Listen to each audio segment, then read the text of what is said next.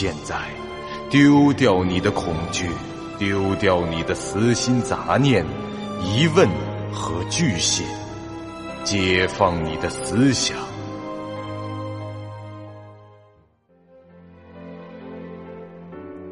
您现在收听到的是由喜马拉雅 FM 出品、巨五八瓦塔播讲的长篇恐怖网络游戏有声小说《惊悚乐园》，作者。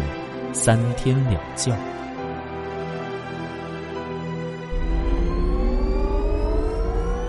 欢迎来到惊悚乐园第四十一集。枪店门口，这季布少爷和小明干脆去搬了一个大沙发，横在马路中间。两个人坐在上面，拿远处缓缓靠近的血狼丧尸来练习打靶。当然，这玩归玩，他们还是保持着一份谨慎。毕竟，以他们的枪法，想在远距离上射中头部是很困难的。所以，每一只被打断腿或者打翻在地的丧尸，他们俩过会儿都要过去这检查死透了没有。这没死透的，就再爆头伺候。这枪店里的枪支基本都是通用 F 就能使用，装备条件比这风不绝五级时捡到的那把 M 幺九幺幺 A 幺还要低。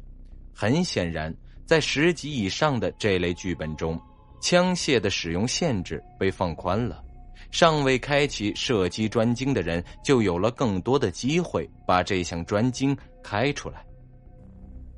嗨，你看那是什么？小明忽然看到这远处出现了一个有些异常的人影，季布少爷正戒备着另一个方向，这闻声便回过头来望了一眼。这难道是玩家？那个人影的动作显然不是丧尸，所以才会引起这小明的注意。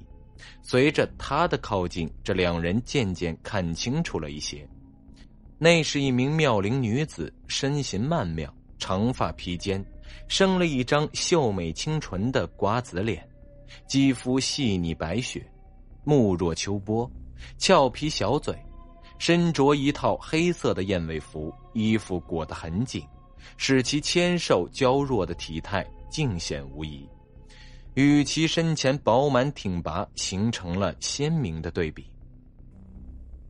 反正他这一身肯定不是什么系统默认的服装。哎，对，有道理，而且我看他这长相，也不太可能会取名叫做无双上将潘凤或者千人斩华雄吧？那个风不绝跟我们说过，王探之是他朋友，也是男玩家，所以这剧本里应该是不会有女玩家的。我看他也不像是个怪物，NPC 嘛，那就试着交流一下吧。喂，停下！你是谁？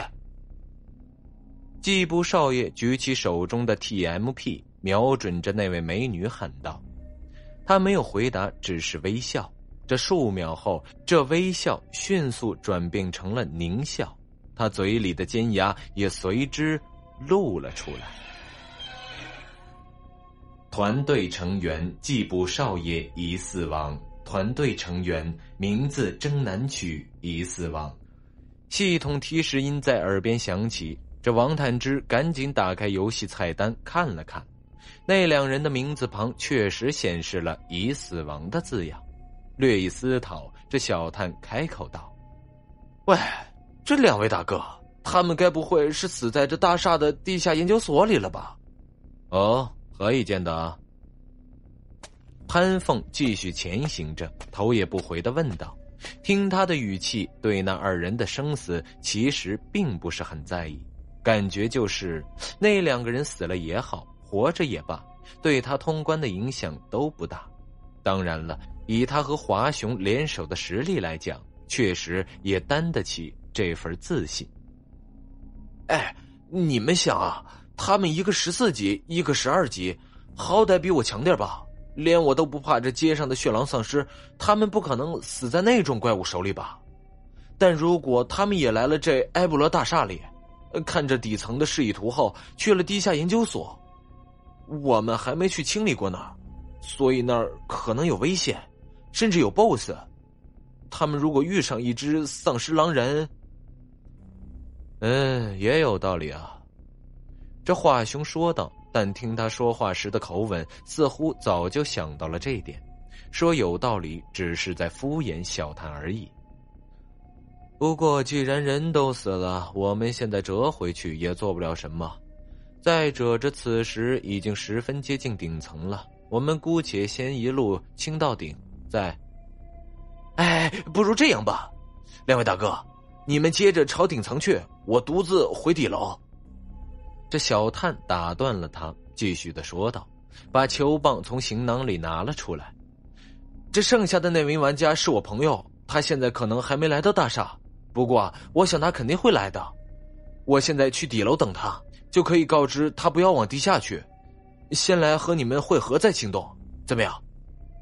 潘华二人停下脚步，回头看了他一眼，交换了一下眼神。这华雄耸耸肩回道：“好吧，那小兄弟你自己小心一点，我们先行一步。”这小探应了一声，便转身按原路返回。他转过了一条走廊后，便冲入了消防楼梯中。此刻他并不知道，这风不绝已经身在这地下研究所中，也不知道自己对于这季布少爷和小明的死亡地点判断错误，只是单纯的依靠自己的判断在行动。待他走远了，这潘凤忽然用十分严肃的语气开口道：“那两名玩家死亡前很长一段时间，都处于同一个坐标，那地方距离这大厦可是相当远。”“嗯，我也留意了，那种地方是不会有小 BOSS 的。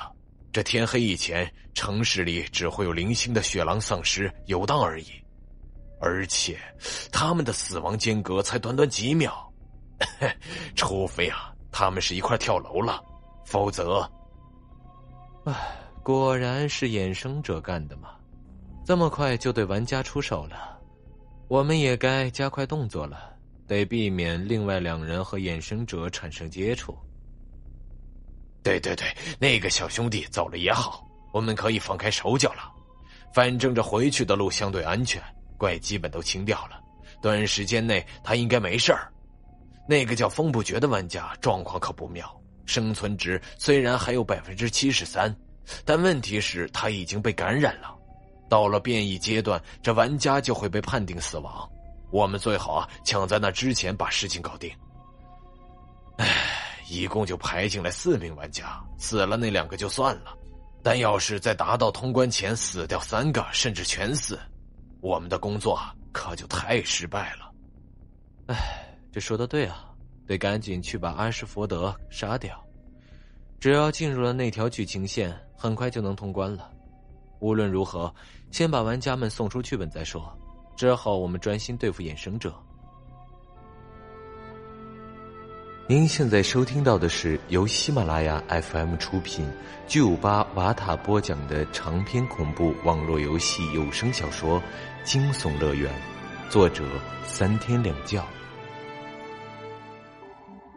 风不觉拿着切文斯特在研究所的走廊中前行，这里的照明设备是运转正常，丧尸的数量也不算太多，除了这电梯门外遭遇的那一波，其余的时间里遇怪的频率和地面上相似，途经这三五条走廊也最多遇上这一两只。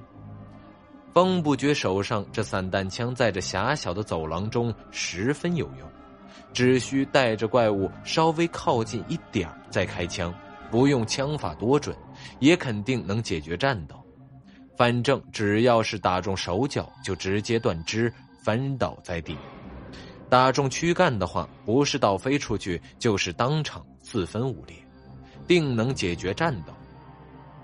他搜索了相当大的区域，这大部分的电子门都能打开，许多房间内只有几排铁支架。支架上摆满纸箱，里面是满满的纸质文件和档案袋。方不觉当然是看了一些文件，但那些内容基本毫无意义，很多都是雷同的实验报告，这文件的关键内容都被这黑条给涂掉了。还有一些房间里装着大型的计算机，满墙满桌都有着显示器以及莫名其妙的操作杆和按钮，而这些设备无一例外都被破坏，连开机都不行。这种房间倒也省心，只开门看一眼就可以离开。几经周折，这风不觉终于找到了一扇安全级别较高的电子门。这门啊，需要有虹膜和指纹双重扫描才能打开。而游戏也十分体贴的，在离这扇门几米远的地方安排了一只穿着白大褂的丧尸。风不觉一枪射在那丧尸的腰上，那怪物被掀翻在地，肠子当时就喷了出来。风不觉拿出行囊里的球棒，过去敲碎了这丧尸手臂和膝盖上的骨头。搞定以后，他换上厨刀，摁着丧尸的脸，把他的脑袋割了下来，又切掉了另一只手掌。他还顺便搜了一下这丧尸的衣裤，确认了这口袋里什么都没有，才算完。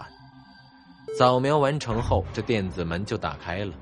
这风不觉把尸体的头和手向远处随意扔，踏进了门中。这显然是一间与剧情相关的房间了。正对房门的那面墙上有一扇巨大的金属闸门，看上去和银行的钱库的那道闸门如出一辙。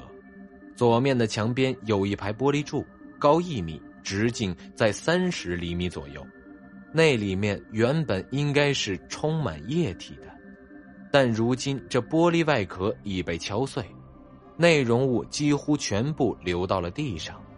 那是一种淡绿色的半透明液体，此刻在那个区域的地板上还留着一大滩绿色的痕迹。房间中的几台电脑也都失去了作用，这屏幕漆黑，开机不能。在一个操作台边躺着两具穿着白大褂的尸体。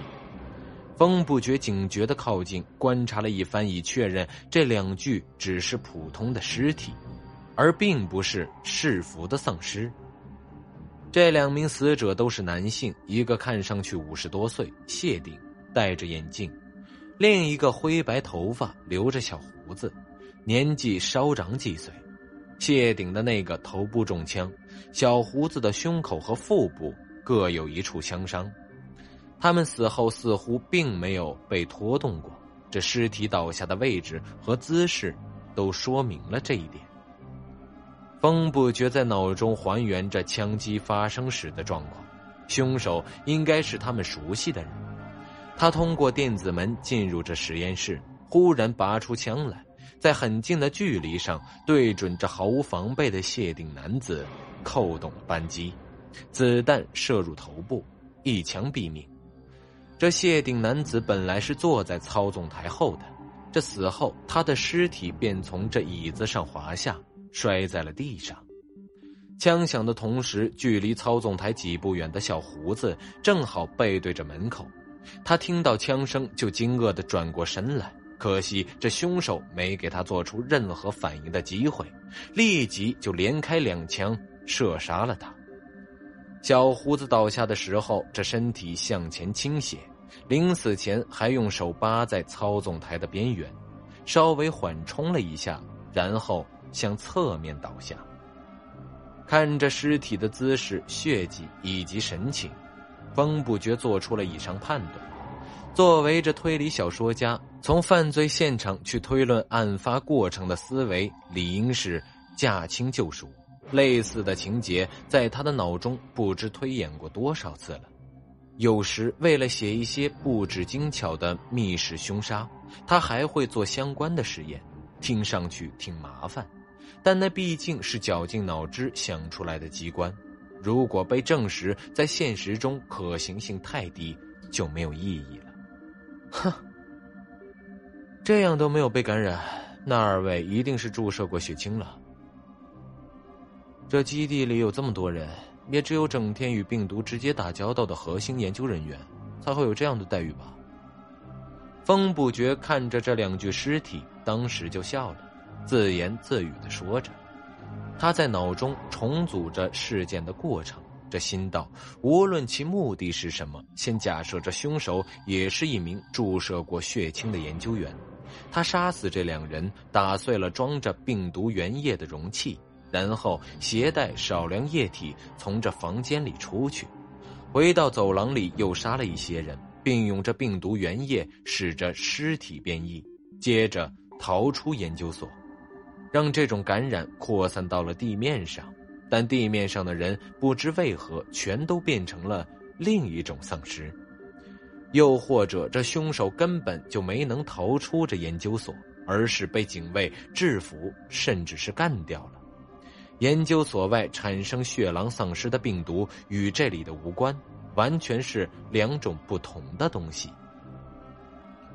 风不觉想到此处，又想到了一个问题，口中念叨着：“哎。”这门口那家伙也有进入这个房间的权限，他应该也是研究员之一吧？